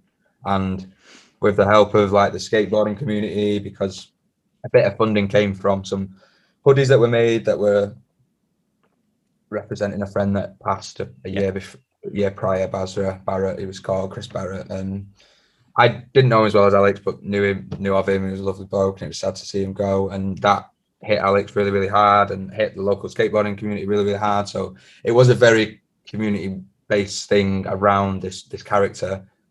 Um, they managed to raise some funds off these hoodies of this Basra dude that was put towards a skate park with um, other bits of money that had been pulled and the GoFundMe stuff, etc., etc. And yeah, it was just like, oh shit, we're, we're off the ground. We, we've got a place. We need to clear it. We need to make it safe. We need to do make sure it's good for insurance. So this was in the background. I only helped actually put up some one and build some ramps. But yeah, it, it quickest turnaround I've ever seen. And it's not the biggest place in the world, but it's really sick. I, I love it. I've not been back for a while actually because the weather, my ankle. But yeah, we we managed to bring it out. I think it opened early May. And yeah, and he, he's already making changes, which is for me a positive thing. I think yeah, I saw they've I saw they've already got plans for like what was it, a bowl or and, and something else? Bowl corner, yeah, yeah, yeah. There's a gen- there's a dude called Will who's skated for ages, but has been just on the outskirts of Stockport enough for me not to really bump into him a lot over the years. But apparently he went to Bone, so did I. Kind of recognize him, kind of don't. But he was he's a joiner and he was very much heavily involved in it, and then has been kind of appointed head joiner of the skate park, head builder, head head dude who's going to look after it, maintain it, make sure the ramps are good, etc. And he's kind of helping that sort of restructure come along, which is really really nice. We had like a big vert wall at the bottom of the boxes. Oh, yeah, I don't yeah. know if it was just too close, man. It was just yeah, it looks it looked dangerously close. Yeah. Problem was with it, you'd have a day shift lot who were just coming in, and some of them were getting paid to do it. Some of them were just coming for free because they wanted to help out. And then you get the night shift. The night shift were the, some of the joiners that had finished work and then were coming later. Me finishing work in the day in an office, and then going there six till twelve, going home, going to work, going there six till twelve. So it's kind of like a day shift, night shift. And if something wasn't communicated right on that day shift to night shift, then the day shift would come in the next day and it would be like, oh fuck, this has been put in place. We're just gonna have to roll with it. And it kind of just snowballed like that. It, it all came together at the end because the likes of Will, Alec, um, another lad, Luke, they kind of banged their heads together and went, no, we need to take charge of it now. And instead of allowing some of the lads to just come and piss around, it's the lads who actually want to build it and are actually handy can do it. And yeah, it came around and he's got a skate park and he does lessons there. He's got a shop. He's got he's got a cafe that does amazing food by the looks of it. Um, and yeah, he's bringing a bar in and he's ready for winter. It seems because that's when it's going to be the busiest for him. I think that's the main one. If you can just yeah. A skate park, if you can just survive that first summer, then it can only get better because once the weather starts to turn, people are going to head back indoors, and that's when you know you see whether or not it's a viable business or not. Yeah, problem is we've had a lot of sun recently, as much as Manchester's Manchester. We've had healthy amount of sun. So it's been a lot of days where well, if it was raining, we would have made extra. But by no means, I think they're struggling. The, the, they sound sound like they're doing everything right, paying bills and keeping it alive and afloat, surviving till winter and onwards and upwards. Man, really, really proud of him. He's done really well. Nice. Sounds good. And am I right in thinking you've just got like an extra, like a second job or whatever, or an evening job doing? Because I saw, I saw uh, Laura put up a post saying like "Welcome to the team" or whatever, and then I saw that you've been advertising lessons at uh, oh, what's that place called? The Pump Cage. Is that what it's called? Yeah, Pump Cage Project Cage. Yeah, the one under yeah. the, the the ring road in Manchester. So yeah, um, so I work a forty hour a week job in an office, facilities, reception, security, that sort of thing. And then Monday nights, I coach a group session at Project, which is uh, get back under the bridge. And I don't know, man. It, and then, oh, sorry, actually, is it rollerblades that you, you coach? Yeah, I, I, I coach um, quads and rollerblading on right. that um, evening session. So it's seven till nine on a Monday evening, every evening, and 45 people come every week, and it's fucking sick. That's, it's majority, that's a lot. That's amazing, right? And let's, I'll be very, very honest with you. It's majority quads, but there's a good 10, 15 rollerbladers I've never seen before in my life. And all these quad skaters have picked it up through lockdown and stuck with it, or they've come away from roller derby and started doing skate parks because roller derby is classed as a team sport and you couldn't do it over COVID times, yeah, etc. etc. Skating is classed as an individual sport, an individual exercise, so it's kind of more viable for a lot of people at that time. So it's kind of just brought back that vibe of Manchester back, like rolling wise. Like Plus, skates are like I, I don't really care if someone's on quads or on rollerblades. Like the fact is, It's it's, more park, people yeah. paying entry into a skate park, so it's keeping like it's keeping the skate park open regardless. Can Yeah. skate park open regardless. There's 40 to 45 people there. And I've been dabbling in a bit of quad skating. It's kind of fun, kind of scary. No ankle support, so it's probably the bad time to do it. Yeah, that's not a Yeah, good idea. and, and trying to speak to quad skaters and trying to explain to them, no, you need something there. Don't, don't, no, just don't get a pair of vans or a pair of combis and stick some wheels on it. You need something there. Or what they've started to do now to convert shoes into quads is put like a carbon fiber footbed in underneath or in your sole.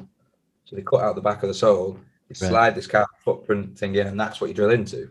It kind of gives it a bit more stability, but there is people who just literally have quads attached to shoes. And it's Ah, I didn't think that was scary. as much of a thing. I thought that was just like a novelty. I thought most people were buying like made, you know, like uh, made for purpose well, skates, like Moxi skates and stuff like that. it's it's like 50 50 for our scene. You see a lot of the, I feel like it's like a DIY vibe. It's it's it's like a scene in itself. yeah, it's, it's kind of like punk rock, kind of like Yeah, aesthetic yeah, to it at the Ah, minute. Yeah. yeah, yeah, yeah. Well, the closest that some people can get to that sort of vibe, anyway. Um, that's no dig, that's just what it is. But yeah, it's it's been going really well. Um, and then yeah, I and then I do private one-to-one sessions, inline only at Graystone, which is the new skate park. I, want to call it a skate park. It's more of a facility. It's got like a parkour area, trampoline area, massive like indoor snow down ramp, which is just pretty much. Yeah, it looks foam pit. huge and it's got like It's it looks it's, like it's got a bar as well. Is that right? Yeah, yeah. The owners um, own loads of property in France and do like skiing resorts, stuff like that. So this is their off-season sort of play, if you like. But they've just kind of made it into something so good that like Red Bull are involved, GB Olympics are involved, stuff like that. So it's really, really doing well. So yeah, I've just kind of taken on the role as the inline skater there. Obviously, Lemon, um, Laura, um, was doing the inline skating. She broke a toe um, had to take a step back and then came back to it and then broke a patella or like a kneecap. It just snapped it straight in half. Like two, three weeks after recovering from a toe. How does that how does that happen?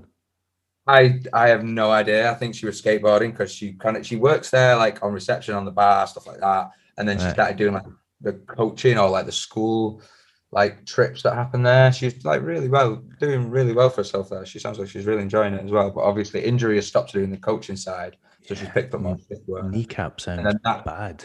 Yeah, like she was in one of them like straight leg casts for ages. Not the an actual cast, but the ones that kind of brace your leg. Right. She said she so much muscle, like she, she it's, it's quite a depressing thing, isn't it? Just watching your leg deteriorate in a cast or a, Yeah. a support. It's not good. She had a hard time with it, but she's slowly picking it back up. But um, I'm, I'm still currently doing the inline sessions there, so it's good. It's tiring because of my other job, but the idea That's what I was gonna say. Why are you doing like why are you taking on these like you've already got a full time job that pays the bills, Yeah. that pays the mortgage. Yeah. Why why are you like spreading yourself so thin doing these extra things? Yeah, the other job covers me cush like I'm so cushy. Like yeah, it just covers me well. Like I, I don't get paid bad at my other job. It's not like I'm chasing money. But I had like a moment in my job about two, three months ago where I just kind of snapped, had a bit of a breakdown mentally, and I just kind of went, No, I'm not fucking doing it ever again. I'm not going back to work. And and I just pretty much applied for every skate park in the Northwest and applied for every postman job in the Northwest and was like, fuck it, I'm gonna teach skating and be a postie. And that is Um, still the dream today, Dave. We'll, see how you feel about that when winter kicks in and you're walking about in a Yeah, pair yeah, pair like little shorts delivering fucking rough loving it right ass. now. Posties, man. Taking Yeah. a chill on every bench you walk past, I would be as well. But yeah, that was the kind of like dream to pull away from this like office management job that I've got. I've done five years in offices and it's fucking killing me. I don't know how people do it. I'm just a fake version of me showing up to work. Very, very customer service. I'm Brad and Connor so call it customer service fella. I'm just, "Good sir, how are you? And I'm just towards the end of it, and yeah, lockdown hasn't helped because obviously everyone started working from home, which can be a stress for people, cannot be a stress. But I've had it the opposite way around, where I'm just sat in this 500 man office on my own, pulling my hair out, trying to do the most minuscule jobs to keep a business running that I don't really care about. So yeah, the Hmm. idea is by the end of the year to pick up a part-time job, and the part-time job and my coaching job should cover me bills wise. So yeah. Become a pro skater and get loads of money. I mean, most most people don't like their jobs. Let's be honest. Like most people don't. Yeah, of course, really- man, of course. like- and, and and there's going to be rollerbladers watching this who are 35 years old, going, "Shut up, you child." I've been in a job that I hate for 15 years. Grin and bear it and get on with your life. Um, don't want to do that. I mean, that's that is there, there's two sides to it. Yeah, there's like oh, like I've had rough ass jobs where I've worked in kitchens and just you've heard the most homophobic, racist shit going on like all day, every day, and it just wears on your soul. And then there's Yeah. the whole like, ah, but I'm working a job that literally means nothing to me, and am I going to dedicate the rest of my life to this? Do I really want Yeah, to do yeah. that? So I can appreciate it from both sides. Problem is that the job that I've got could be a good career path, could be money for a very long time. I just company I'm at, the, the, the state of that company. We're a, we're a public transport company that, that is endorsed by the government to provide a public service. No one's getting on buses. We're getting back on them now, but who's to say that we lock down again in a month? And I know we're touching on COVID again, but it, it has had such a massive impact on my work life that it's everyday part of it. People say I don't want to talk about COVID. It's, it's unfortunately there. We can't get around I mean, it. I mean that, that's like people who go, I, yeah, I, I don't like discussing politics. I'm really sorry, but politics affects every aspect of your daily life, whether you like it or not. Even people that Yeah. rollerblade and go, oh, keep politics out of rollerblading.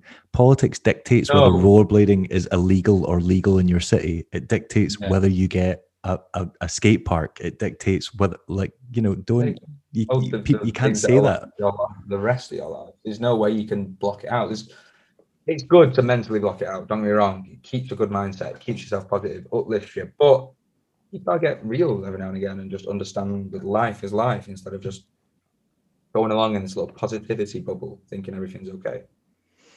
Everything is okay. But yeah, that's the idea to pull away from a job that I don't like anymore Okay. and do work that I enjoy. Hopefully, I want to get involved with skate shops. I want to. I want to. I want to network. I want to.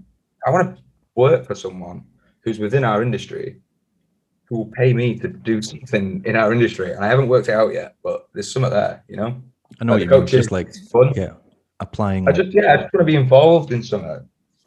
There was a job that popped up at Loco skates, and it was like a work in a shop and just wanted to uplift my life. Like, just let's go, babe. Like to my missus, let's go to Eastbourne, let's do it. Yeah. Because yeah, that would be an amazing opportunity. That would be so sick to be able to do, but it's not as easy as that. But there is things that I can do to make my life more easy mentally now. Do you know what I mean? Because the office work grinds me. It, it, it breaks me. I, I look forward to my weekend. And I fucking hate being that guy. Do you know what I mean? But Yeah. There is that when when you yeah. start being like that guy that's like, oh god, just need to make it till Friday, just need oh like, and then the weekend's over so quick, it's a blink. Then you're like, oh shit, is this is this life now? Yeah, that's yeah, it's not great.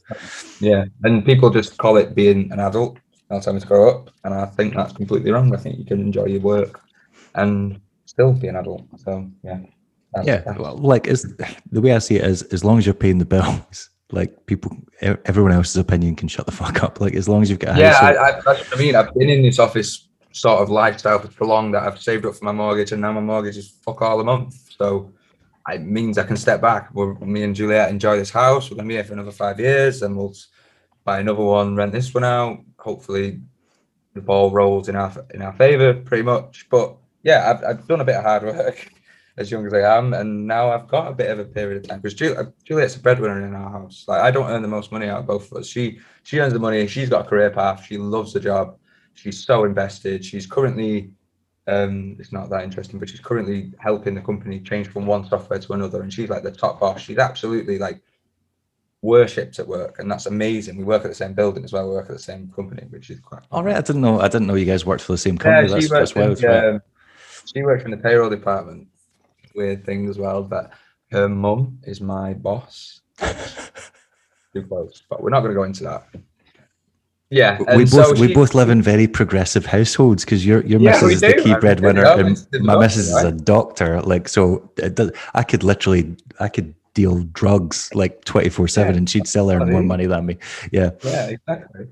But yeah, Um, uh, so like, and she's so happy with the, her career path, um, and I'm not. And we've had that conversation where like I'm not happy, you're happy, I want to change, and still have this life with you, blah blah blah.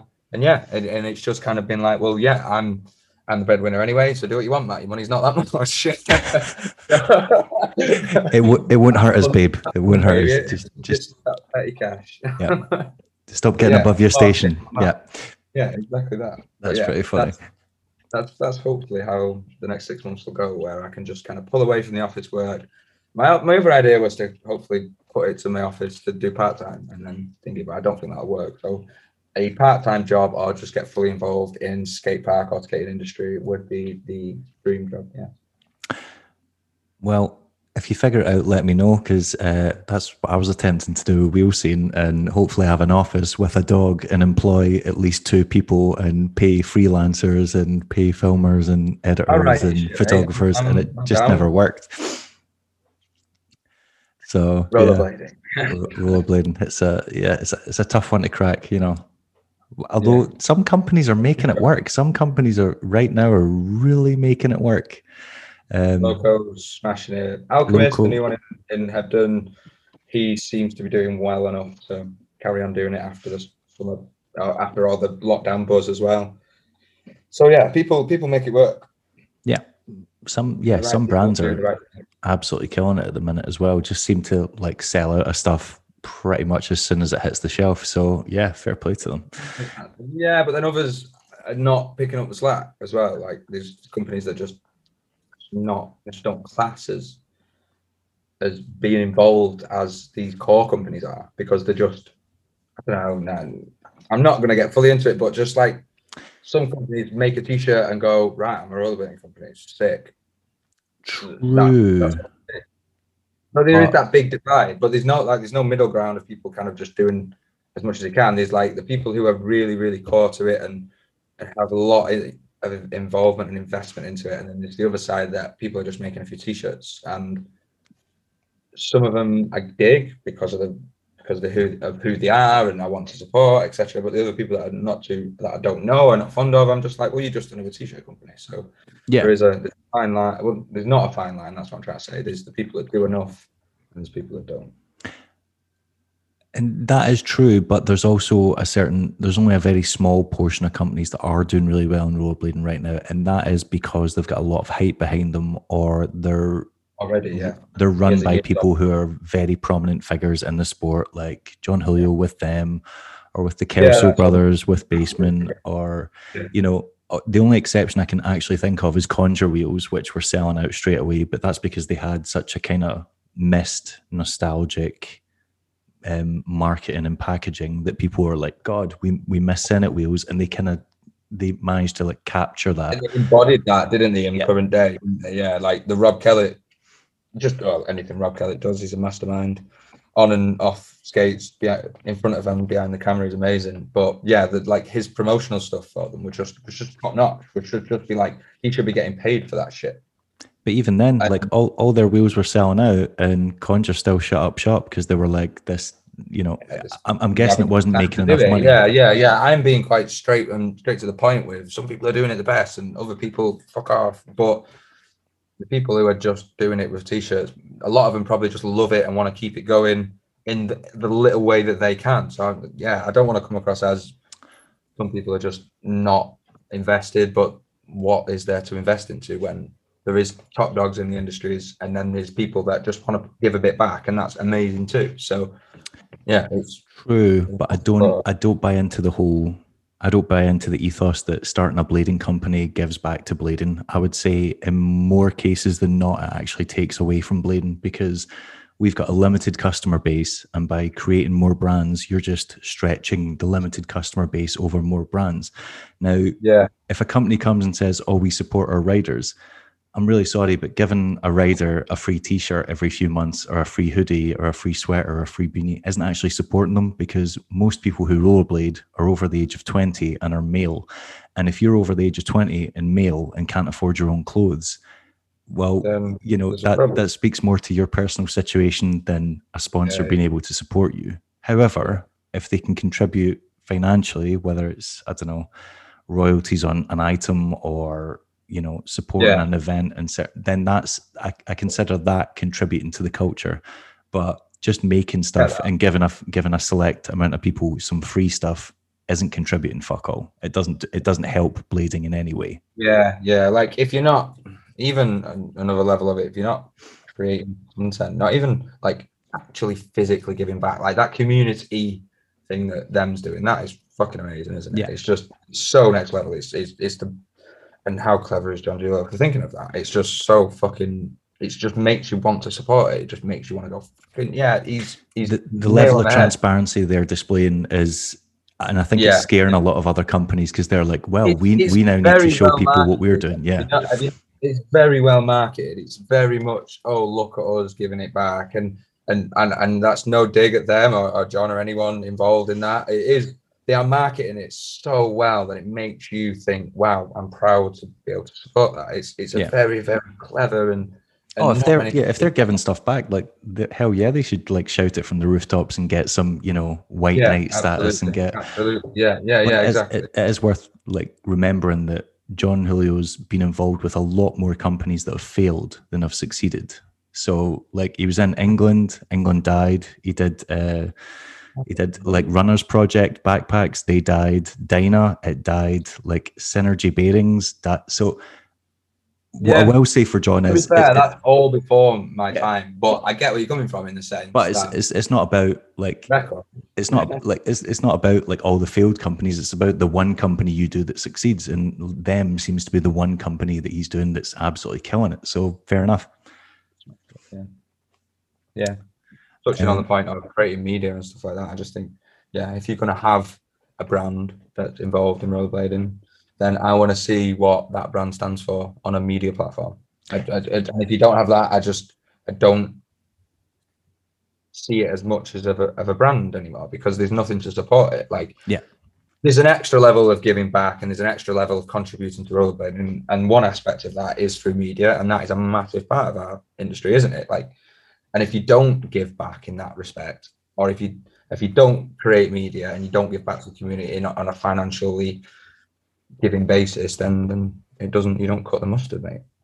it's kind of yeah that is one thing i'll definitely agree with you on it's kind of surprising how many brands um like these these fake ass companies that aren't actually like registered or like in or pay ta- any taxes but it's kind of crazy how many like rollerblading companies that are out there that don't create any content like they'll they'll reshare stuff they'll share like team rider stuff they'll, done, yeah, yeah, yeah. put stuff on their social media your page, so Yeah, yeah, exactly. You're basically seeing like secondhand goods. It's like used used footage. and when you follow the rider and the brand and and his mate, I see the same thing forty times a day on Instagram, and I'm like, yeah, I'm, mm, Yeah, about that. Let's make it ex- not exclusivity, but like create something people. yeah, I know what you mean. Yeah, it is quite surprising considering how creative the pursuit of blading is. How like there are quite a lot of brands that yeah just don't put out not even like full length videos, but like I don't know, just regular like sections or montages Yeah, or promos like- or promos for drops of clothing that should be a standard i personally like or at least a couple of bits from each rider I, I know that every time there's a drop for greg i physically go right okay send me the gear and then i'm going to go out and get something and get back to it that's obviously not been the most consistent side of my skating recently because of injury but Yeah. that is just an unwritten agreement between me and greg and greg and the rest of the dudes on blade life and blade life team's fucking huge it's like massive in europe like Carlos Bernal, Michael Prado, all these are just huge names, and people are drawn to that because they're like, oh, they're going to drop some clips off that drop. Yeah. You know what I mean? Oh mean? yeah, they've they've built like a solid following, and it's been very organic. It has just been they've just travelled about, met people, you know, Yeah. made these We went to Poland relationships. with it. It was just, Yeah. a- and stayed with the Hedon Skate guys, and that was just so amazing. Like, just completely matched. Like, I forgot about I that. didn't Yeah, you were you were in Poland like with Bobby Spazov and Greg and all those guys. Yeah, yeah. First met Bobby, character and a half. What what um, was what was that trip like? Because like weirdly, I've had since since the last like winter clash, like the proper winter clash everyone went to. Obviously, had Bobby on the podcast, and I've spoke to him a few times. Just oh, like he's pho- he's just like randomly phoned me, and we've spoke on the phone. And No I. I, I get along with him really, like he's got a very dry Yeah, sense of humor, I- and I think he's really funny. I I don't know. I kind of like I, I my mindset when going to meet him was, fuck, this is like celebrity because I really dig this shit. So it was kind of took a few days to get used to. And then one day he asked me to make him a brew and he asked for a couple of sugars in it and I put salt in it and it kind of broke the ice. and, it, and it just kind of, it was just mint from there. I got a bit of the banter of Bobby, which was nice to have because he's a dick when he wants to be. And I love that of a person. Yeah. Like, if you can give me a bit of grief back, I'm, I'm gonna gonna get on with it a lot easier. If you don't give me nothing, it's gonna be very hard for me to vibe off it. But yeah, I, I kind of got a bit out of him from that coffee. Just spat it back out. I'm like, what the fuck? Like it was, it was just so good, and it kind of broke the ice for me a bit because I was just Greg's mate who he'd brought on. I was brand new to the team. He doesn't want anyone else on the team. He didn't want anyone else on the team from the UK at the time. So I kind of felt like, oh shit, man. Like I'm a bit younger than all these dudes. I've, I've watched Francis skating for years. Michael Witzeman, I was friends with him, so that was a nice sort of familiar face through Connor and stuff like that. Um, but yeah, like like going on a trip with Bobby and like watching Bobby perform the shit that he does, it was just like mesmerizing. It was crazy. I wanted to be quiet on clips, which I was like, oh, that's stupid. But then growing older, I'm like, I, I remember you telling yeah, me that. Yeah, he was he was attempting something. He was like, Shh, like I need I need to concentrate. Yeah, yeah, yeah. yeah. like, when I saw it, I was like, no, don't be silly. But then as you get older, you do realize like that for Bobby, it's all or nothing. It's, it's that is it. So like that is his job. It's not a job for me. I I can have a laugh around it and not be take it fully seriously as Bobby because he's a professional. I'm not. I'm a semi-pro, and that's where I aspire to be, and that's what I want to be. That's a, another reason I'm coming away from office life is to go put more into skating. I can, I can, with the energy and the time that I will have away from an, an office lifestyle, I'll be able to put more in and hopefully look after my body a bit better. Um, but yeah, just being able to see that with Bobby was, was something else, man. It was something else. Cool. Um, we mentioned your BHC section came out recently. How did you get on BHC? Was that through Alex? Nah. Or no? Actually. What? Nah. Um, right. So because uh, they're they're very very selective about who gets on, and like they don't they don't just like shove well, people on the team for no reason maybe I've just like spoke too soon there. Like Alex has always said, I'll have the words with treble. I'll, I'll, I'll, we'll, we'll, we'll, we'll talk, we'll talk. And I've always been like, yeah, sick. But I've never, I've never been one to ask for that sort of sponsorship. i ne- I'll never ask for a sponsorship.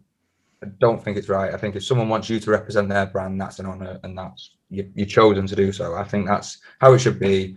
I, I guess on a different level and it's professional. If you come away from being a professional for a certain brand and you go and pretty much go around the rest of the company. That's completely different. But for me personally at that moment in time i was never going to ask. And yeah and the, so the conversations back and forth with me and alex were just like oh yeah just we'll talk about it, we'll talk about it. There was a break in bhc as well which was due to personal circumstances i believe. Yeah. but when I, the way i heard of it was last January 2020, just before lockdown, we were at we're in London again. And me, Rob, like cheese, we got the train down on Friday night. We got there about half eleven and had a few beers on the train, but we weren't on the same level as everyone else. Everyone has been out since five o'clock after work, and they were all at this sort of like outdoor bar bit. Elliot Stevens was already on there with um just everyone. Sam, Bauer, the lot, John, and Mark and his missus were there as well, Mark Treble, and they were the only seats available. Were, oh, come over to our guys. And Mark had had a beer and he mentioned, like, oh, well, we got to know each other. Shook his hand, said hello. Oh, nice to meet you properly because I'd never actually met him apart from NASS Festival when I was like 15 and off my face. So I was kind of like, I never probably didn't even speak to him since then because I was so embarrassed. But like, I was, I was on a level, I had a few beers. I went and said hello. I was like, oh, fucking love your shit, blah, blah, blah night progressed, and yeah, he just came to me towards not the end of the night, but a bit later on in the night. And we're just like, yeah, we fucking love your skate, and we've loved it for years. And I was just blown away, like, oh my god, thank you so much. Um, and he was just like, yeah, call me in the morning, call me in the morning. We want to talk about the team. And the morning was the Capital Clash Jam. And was it Capital Trash? I don't know, one of the ones. I can't remember. But the next day we we got together, we went for a coffee in the morning with Elliot and that, and Mark was there again, and, and he asked again, and it's funny because I was sat next to Rob on the right hand side, and Mark's here, and I'm chatting like this. Oh yeah, that'd be really nice. Thank you so much. That's great. And then I hear Rob just go, "Won't remember that in the morning." Like just kind of like having me on, like he's gonna fucking forget. And I'm like, well, I'm not gonna say anything. I'm not gonna fucking take it as nothing. I'm just gonna see how it progresses. Let it naturally evolve. Blah blah blah. And yeah, next day he just came up to me and was like, "Yo, what's your number? Here's a jacket. Let's go." And yeah, he was like, "Keep it on the down low up until we dropped the edit." And I just went away from that January, stacked till about September. Did my ankle, was on and off for a few months, and then carried on stacking on the good days between January till current day. Um, well, until it was dropped. I can't remember the last clip that I got. The last clip actually might have been.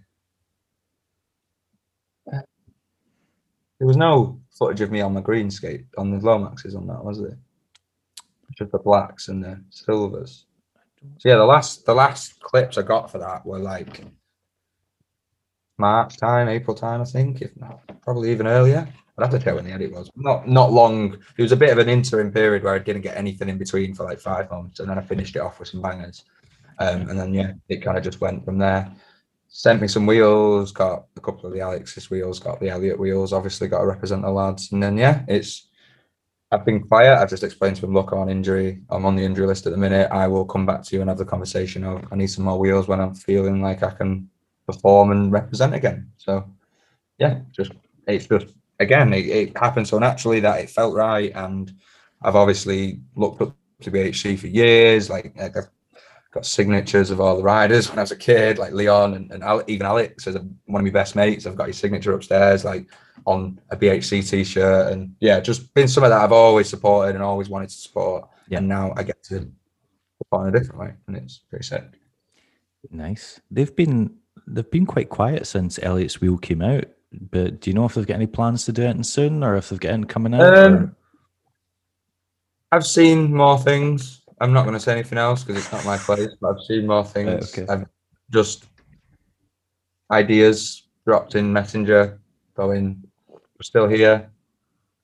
Mark's got a very busy life. Yeah. Um, which is very like it's just quite an obvious thing. Um, and yeah, and obviously BHC has been going on since day way before I was even around. Couldn't even tell you when the first BHC video was. Couldn't tell you the first riders. I just know it from being Fraser Alex. Yeah, they've been going the better part of it's at least fifteen years, maybe even well, longer. I, mean, I probably started skating fifteen years ago and had no idea because the first five years of my skate life was just stuck at Glossop Skate Park, not understanding anything, not looking at any media, not looking at anything other than concrete and square ledges. So who was um, who were like the first skaters you looked up to then? Like the first, like who were the first ones like, you saw? Like Alec and, and Elliot and, and Nick. I've got Nick's cuff on the, on a shelf with his with his name on it somewhere over there. So the people like I now skate with and are on teams with and and create more con like rollerblading content with are the people that I looked up to as kids uh, but not like online or anything. That's like what I mean. At, I, I, don't. I don't home. mean like seeing them in real life and being like, oh, they're amazing. I mean, like, who who were the first people you saw? Like, I don't know, from either overseas or just online or in um, videos, and you so were like, holy shit! I, I remember want, going I to be able to do what they can do. you know what? It wasn't as like I, I had a goal. I had aspirations. I don't even. I don't even mean like that. I just mean like watching her stuff and going, oh yeah, that's that. I, I like the look of that. Like, like Aragon 3 vibe of skating, you know? Aragon, maybe even Aragon 4. Like, like I remember going to sessions at Bones and being mesmerized by what the Bones Tuesday night TNS skate was just full of hammers every day. Lee Devereaux 543 top acid in every other week on the same, like, yeah. On different obstacles down at that part. Like, it was just fucking mental. So, that was a massive aspiration anyway. And then I kind of got pally with a few of the guys, like Mark Lee was in uni there. Johnny Quayle, and that, that's when I got onto the True Apparel team. That um, sadly came to an end when they found out about BHC, and it was kind of like I'm being sponsored by their competitors, etc., etc. So we parted ways. They were they're my boys though. True Apparel, love them to death. Tom Perigo, shout out all of them. It was just it was the time to move on from there because I'd had I had BHC as a wheel sponsor. I had USD as a boot sponsor. I had um, Blade Life as the main clothing sponsor in my eyes, and I had been for the past year anyway, because I wasn't putting much effort into True Apparel, which they obviously felt. But yeah, like getting to know them lads, they were like, "Oh, so what do you watch? Like, watch your videos? Oh, do you watch? Did you watch all the old school stuff?" And I was like, "No idea." Someone was like, "Oh, you look, you skate like Gonzo." I was like, "Who the fuck's Gonzo?" Like, I have no idea. So, and then Jim Akers, who was obviously part of True Lot as well. Shout out Jim. He's over in um, Vietnam at the minute, traveling around.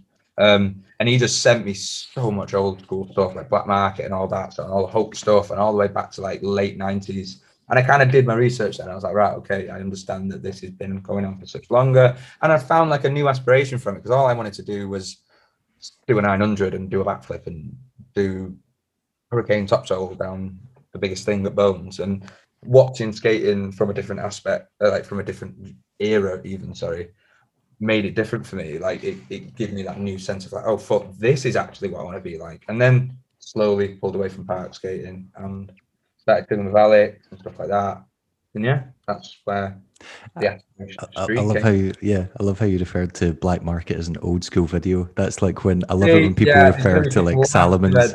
Yeah, they'll go like Salomons, those those old school skates, and I'm like, they are like what? They're they, they're I, I consider them new school. yeah, no, well, that's well. I do see them more than ever. But like, yeah, exactly that. The, my old school is your new school. Like, it's yeah. just. It's it it's just so wild though. Like, it, it's kind of like getting into blading after like the 90s i think it's, it's kind of like quite intimidating because it's like getting into a band when it's already got a massive back catalog and you're like well where the fuck do i start and because yeah yeah yeah because yeah, you've heard the most recent album and you're like oh i love that but then you listen to the one before it and you're like oh that that's a total departure and then you it kind of makes you question whether or not you like the band or just that album and I think it's kind yeah. of the same with skating. Like if if you got into it at a certain point and you think, oh, that's what rollerblading is, and it, that's that is what it is because it's so individual. It's you know it's whatever it means to you. Exactly. But you start looking exactly, at the past. Exactly. What if you look at the past and you're like, oh, none of that appeals to me, or like you watch yeah, it. Shite, mate. Yeah. yeah. yeah. like, I, like I grew up with all those videos and I loved them, but I've I've watched some back now from like I don't know like early VGs and stuff like that, like video grooves. And I'm like, God, I don't remember skating being that slow. And like everyone's like riding around, like going really, really slowly up to obstacles and almost stopping before jumping on. And I'm like, this is not aged well. yeah, yeah, yeah, yeah. It's, and and you still hear people go, oh my God, Hoax 2 is the best video in the world, or, or, this old school video is the best video, better than all your new school pro skaters. And you're like, really? Is that, I mean, still I would, I would, like, I would say, you're not old sport. Like, yeah but the excitement of it, I would say the excitement of it is almost impossible to recreate. Like nothing will be as exciting as when I watched Hoax 3 for the first time and went, holy shit, people are exactly. traveling all over the world rollerblading. That's insane. Of, yeah, it being that way. And, and yeah, and that was, I got that from the transition from watching Park and current skating in 2008, 9, 10 maybe even later 2011 12 was probably when i started getting into the media side of it or watching stuff and then See, that's why I didn't really. I took influence from older videos, but the, for the people who were like, who I was like, thought, oh, that's steezy as fuck. That's that's stylish, style over everything. Vinnie Minton, Gonzo, people who were small. I, I kind of related to that build of person anyway, because I'm five five and I'm wider than Connor is tall. Do you know what I mean? Like Connor's skinny rake, isn't he? Like, but he's a bit taller. I'm I'm like Connor. If Connor was squished by like a foot, that would be me. Way about the same. Well, probably way more than him actually, but I'm I'm that sort of stance of a person. So that's what appealed to me because I could do the sort of things that they were doing. I would I would understand how they were creating movement, and I could see myself creating that similar movement. So yeah. Now that I think about it, I was I always like compared you to Louis Zamora, but now that I think about it, you do have a very similar trick vocabulary to Gonzo. Like he loved he loved the porn stars and soyales. I was also yeah, thinking, yeah. do you think that contributed to your bum ankle? Do you think it was just that one-off kink, or because I've noticed that everyone, everyone that favors soyales and top soyales and sunny days, more often than not, has ankle problems. Well, I don't. The soyale part of the trick is the opposite ankle. Okay. Uh, so if I'm doing a torque sole, I do it on my left foot and I bone the opposite torque, front torque yeah. foot. I'm doing you do a, a lot. You do a lot of sunny days, and that puts a lot of pressure on that ankle because you're base. It's all it's all on the sofa. Maybe you you you may be the missing link, Dave. You might be, but at the same time, I felt some of that day that just went. Oh, yeah. Like, oh, that's not right. That like very much, very very likely that it's been a massive contributing factor, and it kind of makes me think that the guy who was talking about oh, early onset arthritis from overuse of an ankle would be right. But I did definitely feel some of that day. but I will not rule it out as being a contributing factor because I I've always gone I've got the strongest ankles known to man, mate. I'm, I can bend over or be so low on something without actually feeling any torque in my ankle because it's on your knee anyway, in my opinion. But your ankle does a lot of work and it deals with a lot of stress and strain. And I've always thought never had any problems. I bruised my heel once, which was nothing, and I got over it in a couple of weeks. Never had any problems with my ankle. It's always been my wrist. It's, it's been my, my broke my leg slash ankle on a fucking foam pit about four years ago, but was a quick Remember that, yeah. over it. That's it. I broke broken my right ankle, and it's been absolutely fine ever since. I've done whatever I've done to this left ankle. I've had problems, man. So Mm. I bet it's just an accumulation of all of it. But there's definitely some at that day that just you know, "Oh, that's going to be annoying if it stays, and it has. Fucking has. Shit. Uh, yeah. Shit, Um, I have not gone away yet. But yeah. Maybe if you Maybe. maybe if you just listened to me when I told you to stop stop doing so many of those tricks and move on to the move on to the top. What was that I was wanting you to do? Torque slides and torque slides and uh, top acid variations. Front talks. I can do. I, Bar I'm I'm I'm yet I'm yet to see a torque slide on street. You'll never see it, mate. Don't worry. Why not? You love ledges. ledge. I love ledges. man. Torque slides on ledges. Yeah, like I feel like that'd be easier than a handrail. Like, I mean, you, you said that you you're really into uh, Cody Refner and Ryan Parker. They they finesse torque slides on pretty much every ledge they pass.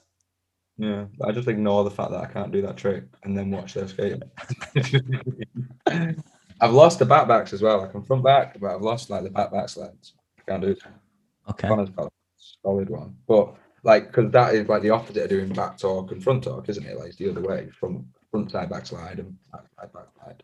I do everything on the same foot. But I thought it was the other way. I always thought like, oh, I can't do front talks because I can do back royales. I can't do front fives because I can do royales. You know what I mean? But You don't you don't do them all on the same foot. I do them just like they're the, the alley oop. I do like I do a torque slide just like it's an alley oop. I, yeah, like it's an Yeah. alley backslide. Yeah. forward motion instead, you know, because like I'm doing a front talk that way, I'm kind of boning that way with the weight pushing against that way. But on a royale, I can bone forward and still push. I don't know, it just feels different. But yeah, I can front talk on a quarter pipe. That's about it. You'll see him, man. I want to do the the the, the Alex trick, the, the true front five fish brain, or true front five TP. I think that'd be like top form. Think that's All right, but he sort of like I've got, spins in like, the way onto the ob- obstacle. Yeah. Yeah, like in spin, 360 front five round to top, so like 270, whatever it is. Uh, but because I learned the the in spins, not like the true palm, but like the in spin. Are you gonna rate me on this? I call it true sav. What do you call it? I just Like- call. I, I don't buy into that. I just call it back sav. What about true spin front sav? Do you call it an alley unity? Oh, Right. Weirdly, No, I would, I would like, call it like in spin. I'd call it in spin front sav, or in spin Well, sav. Yeah. Wrong with that trick. Okay, I'm not going to get into that. I don't I don't buy into that alley unity thing because yeah, like when uh, yeah, I just remember seeing something in like 1996, 1997. It was Brian Smith, and he called it. Jose Cuervo did one, and he just did like a front side alley unity, and Brian Smith was like, "Oh, it's a Savannah," and I was like, "Then it's a Savannah." If Brian Smith Yeah, says it's a Savannah, that's all I need to t- like. You cannot convince me otherwise from yeah, this moment no on. way now. Well, no- yeah, no one's been able to. I've learned that trick. So front five is just opening up your legs and doing it that way. So you'll see it, man. I would I would say spinning into the front farv's easier than spinning into this. Like you you know how much I love Unity grinds, but I would I definitely prefer spinning that way into a farv than into a, a salve. It's because it's the same way as a true pawn. Ah, right, okay. do that in my sleep. I just spin and I'm there and I'm like sick. Right, this is a trick that I can do.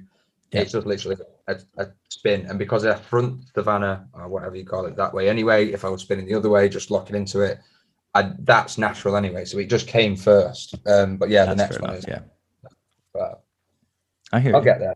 I'll get there. Um right, I'm only got one more question because we've been on this for almost two hours. Who are like the current people that you watch and are get excited by or like you look forward when you find out they've got something coming out because I think because of social media and because of Instagram and because I like constantly been able to see people's either progression or what they're into or just like things they're trying to like experiment with. I think it's just a lot Yeah. easier to become I want to say like kind of like feel connected with like another skater. Yeah, yeah. Like, side of the road, almost, almost lazy because with your influence choices as well. You're just like it's right there in front of you. You're getting Yeah. absolutely everything, and everyone's doing it. Like everyone's on this Instagram vibe. Everyone's on this constant content vibe. I'm, I need to jump back on the saddle with it, but like people are like constantly updating you on their life and style and uh, lifestyle and skating involved in that. But my current influences are not even influences, just people that you like. Like yeah, like who you- I you like enjoy. to watch skate. Yeah. yeah, yeah. I enjoy their being in rollerblading. My crew, like well, our crew, Manchester, just something about it clicks. But I mean, it's a solid lineup, Wait. and it's not like the, any of the guys are slacking. Like, there's there's a lot of good skaters in Manchester, so that's yeah, that's not that surprising. just for the vibe only, like like I wish more, more people came to Manchester just to experience that. And when you do, give us a shout because fuck, it's it's amazing. But outside of like getting juice from my own crew, um, Cody and Ryan, Ryan Parker, that they are great influencers and uh, great Instagrams to follow. Um, but my favorite like skaters at the minute are Nils, Nils Jansons, um, Yuto Goto, if I'm getting that right. Um, Leon Humphreys, and he's been for ages and always will be. He's just fucking god. Um, yeah, I watched fucking Nils' newest section and Leon's the other day back to back after work, and I was just like, right, there's no point anymore. Like, It's, it- it's, that- it's been it's been a good week for so- sections. Yeah, Leon Leon dropped his, and then yeah, the Nils one was Amazing. fucked up. Yeah, two, Nils getting two pro skates as well. That's so sick. Like, that again, marketing. he's he's Oh, doing all right right. out of that Roces deal. He's had how many skates now? Is he not? Is this not like skate number five or something? God, yeah. But yeah, Nils, just because of who he is, is an aspiration to be like, I want to stop smoking ciggies and drinking so many beers and just fucking encapture Nils's fucking vibe and just send it the way he does. You, you do know Um, that you do know that alcohol contracts tendons and ligaments, right? You do know it dries them out. So see if you're drinking at all these sessions and then stretching stretching all the all the internal bit is is probably it's probably aggravating it. Yeah. Yeah, um, yeah, Yuto just from the, the style point of view. Um, and then the obvious names like Brosco and the Keltos, I enjoy watching their stuff. Um, I grew up watching their stuff, but? Tom Barrio is someone that I rate highly. He's like I, I think he's get, I think he's got the shock factor. So he'll he'll put even though he put something up on Instagram, I think it was today, and it was like just dropped a nine hundred in this like dinky little park. I think it was Yeah, like that that Cork And you- Seven where yeah, it was something like that. And I I just remember being like, whoa, that came out of nowhere because just has a explosivity in his tricks, and, uh, and you could just be skating along really cash, and then just pull something out that makes you draw jaw drop, and that's so exciting to watch. I hope to film him in the future. We keep talking about. He's- I want to do a got a- he's got something about him, yeah. yeah. I want to do a video of like all the young skaters in the, the UK scene in the future. Everyone under thirty, the rest of okay. Brutal. All right. No, no, no, but I have. I, I I've- don't know why I'm getting upset. I've got, nice. zero, I've got nothing to offer. I don't know why I'm getting upset, but yeah. No, but like getting clips of Elliot, me, Connor, Brad, everyone who's like on the other end of what the majority is and going Yeah. like we're still here, we're, we're, we're still trying to push the sport, etc. But yeah, Tom Barrio for that reason and just the fact that he's just a mind fuck every time you watch it. Um, who He's, he's got the showmanship. Yeah, I'll give him that. Definitely. Um, you know, man, Cameron Talbot's cool. I like him. He's pretty pretty sick. But yeah, like the main the main influences are the names already mentioned. Nils, Leon, Alex has always been a massive influence to me anyway.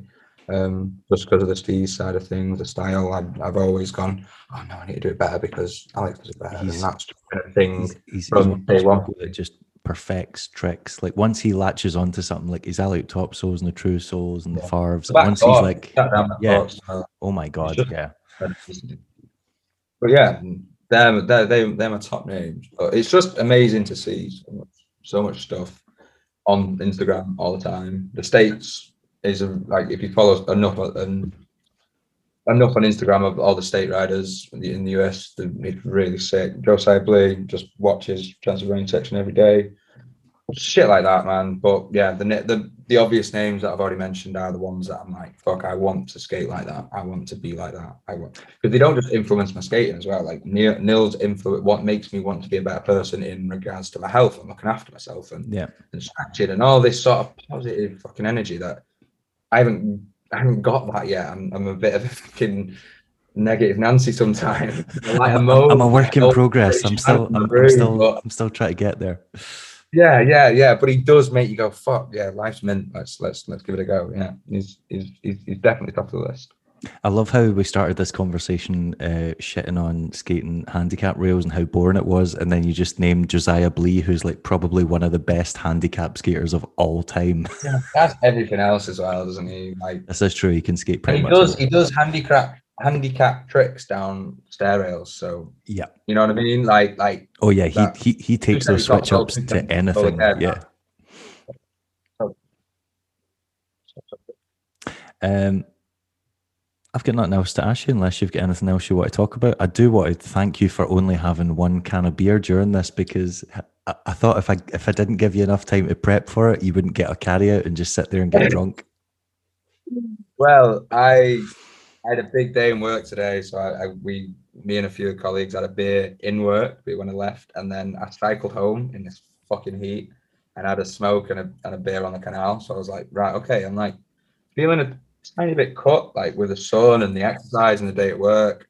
I'm gonna eat good food before I, before this. So I had a curry and and then I was like, right, okay, I can have one more. I almost I, I- like 10 times during this, I've been like, right, give me two seconds. I'm going to go for a cig, a piss, and grab a beer. I'll be back. And I've not done it. So we've, we've fucking done all right. but now, look, I've got a cigarette. I'm dying for a piss. And I really want another beer. So In that case, I'll let you go and get another beer. Uh, thanks for taking time to do this, babe. And. I'll get you. I'll get you in the group chat within within the next. Can I do some shout outs? Can I do some shout outs? Of course, you can. Shout out my crew, um, Manchester, Rob, Alex. Shout out Elliot and Jam. Elliot's in Canada at the minute. Big up, lad. Jam moved to Spain um, a couple of months ago with his missus. Hope you're good, Jam. Um, yeah, shout out USD. Shout out Blade Life. Love you, Greg. Um, shout out BHC. Thanks, Treble. Um, shout out Connor. Shout out Brad. Shout out Aqua. Shout out you, Dave, because you make me smile, mate. right, yeah. Thanks for having me, man. Appreciate it. Good to catching you. Yeah, Elliot's going to be raging when he realizes you left him out of the shout outs. He's going to be Shout out Portman. Give him loads of grief in the chat after this. I can't right. Right. Peace. Speak soon, Thanks mate. for having me. Bye. Safe. Breakfast.